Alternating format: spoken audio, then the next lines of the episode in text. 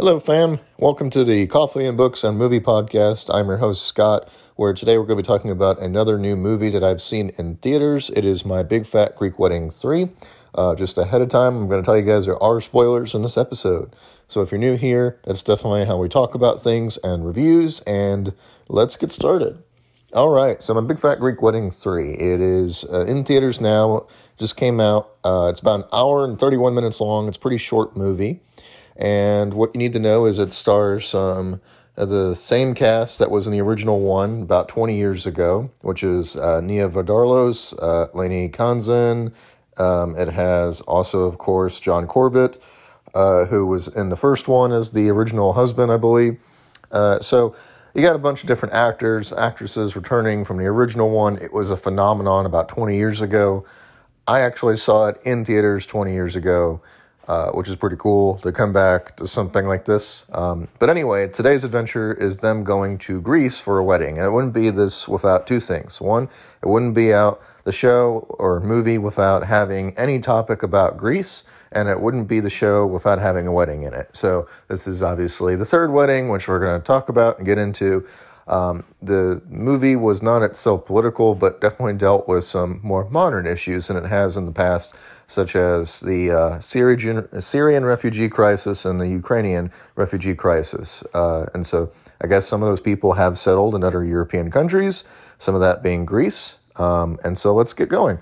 So basically, what you need to know is that the main family, uh, the father has passed away, and that the family uh, that is in this My Big Fat Greek Wedding originally decides that they are going to have a trip to Greece uh, to go to a reunion trip where they're going to meet um, her father's friends and are going to pass along journals and information that the dad kept, like a diary of, and give all that over to the best friends from the same village. And it just was a cool concept idea. Let's go on a vacation, but let's also go to this reunion.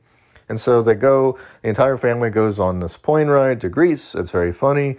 Uh, you know, like it's it's a casual observing movie, so I'm not gonna say that I was like super laughing out loud the whole time, but it definitely got some chuckles.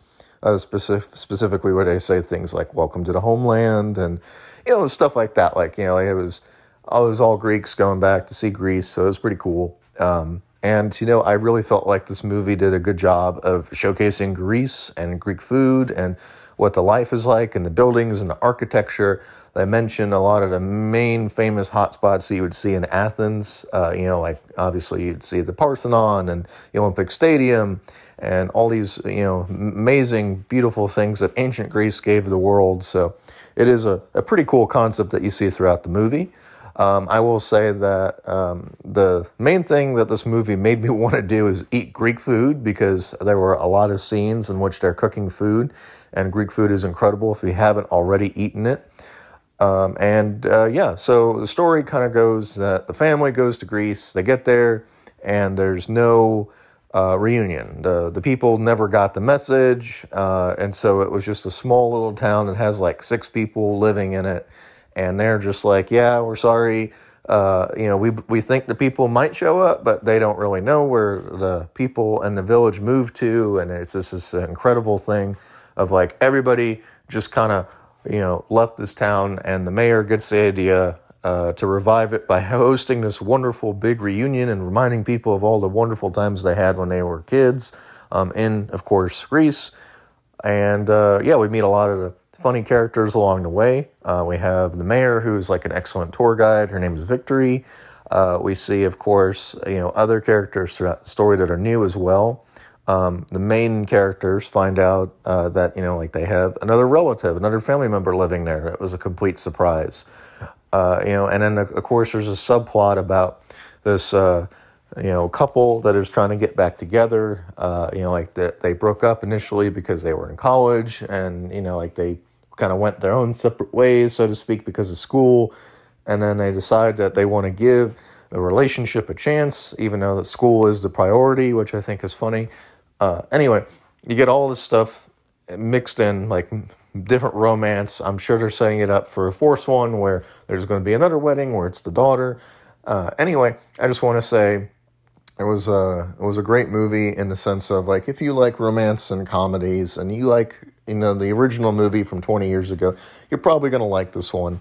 but it doesn't do a lot of new things. Um, like I said, the newest part of the story is where they talk about you know the, the, main villages you know the main village that they're visiting like it doesn't have very many people and they want to help migrants and people who don't have homes they want them to come live in the homes that are empty and you know they they want to still keep it like greek but they also want you know these people that are migrants like from syria uh, to have a home and you know of course one of the villagers falls in love with a Syrian uh, refugee, and then they get married, and that's the wedding. So everybody's celebrating this beautiful, gorgeous wedding that has both Syrian traditions and Greek traditions, and it's it's pretty cool with the music and the dancing. So, like I said, if you like the original one from like 20 years ago, you're gonna like this one. Uh, having said that, I don't think there's a whole lot of like new spin on the movie. Like uh, what I mean by that is I don't see it you know, like being a, a number one movie, I, I just kind of see it as, oh, you know, it's, we need to do another one. It's been a very, very long time since we've done this. We need to remind people about how great this movie was when it came out like 20 years ago. And that's kind of where it went, you know, like it's, you know, it's just like TV shows and things that you see today. Like, you know, sometimes shows come back all these years later as like, oh, it's a little special encore. You know, we want to bring back the nostalgia from that time. And that's just what I felt like this movie was. It was a nostalgia um, aspect to it. You know, if you grew up with it, you're going to think, oh, yep, I got to go see that. But uh, if you're new to the series, you know, definitely start with one and work your way up. And like I said, this is number three. I hope that there's more. I don't know if there will be. But it was a very nice, touching movie. And like I said, the romance and the intrigue and it showcases Greece very well. Like if you like travel, if you like going to Greece, you're going to like this movie. And uh, yeah, that's my opinion about my Big Fat Greek Wedding 3. I'm going to give it a 3 out of 5. It's solid, it's a good movie. I wasn't my first pick to go to this weekend, but I definitely still was intrigued. Like it captured my interest, I think, better than other movies, specifically romantic comedies would.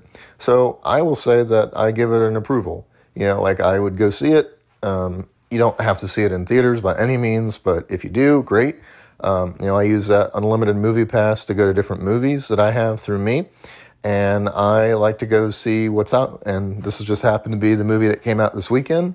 So, yeah, um, it wasn't a waste at all by any means. I still had fun, but I probably wouldn't pay 15 plus dollars to go see it in theaters if I'm being completely honest.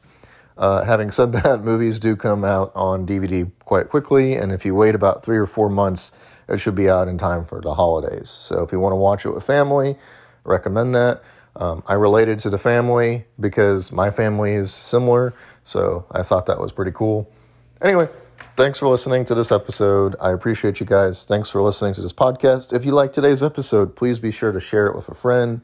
I greatly appreciate all that you guys do. Don't forget to rate and review it on Spotify or Apple Podcasts. I also have feedback you can leave on Spotify. Like there's a feedback you can leave for me and any suggestions you might have about this episode. And uh, thanks for listening.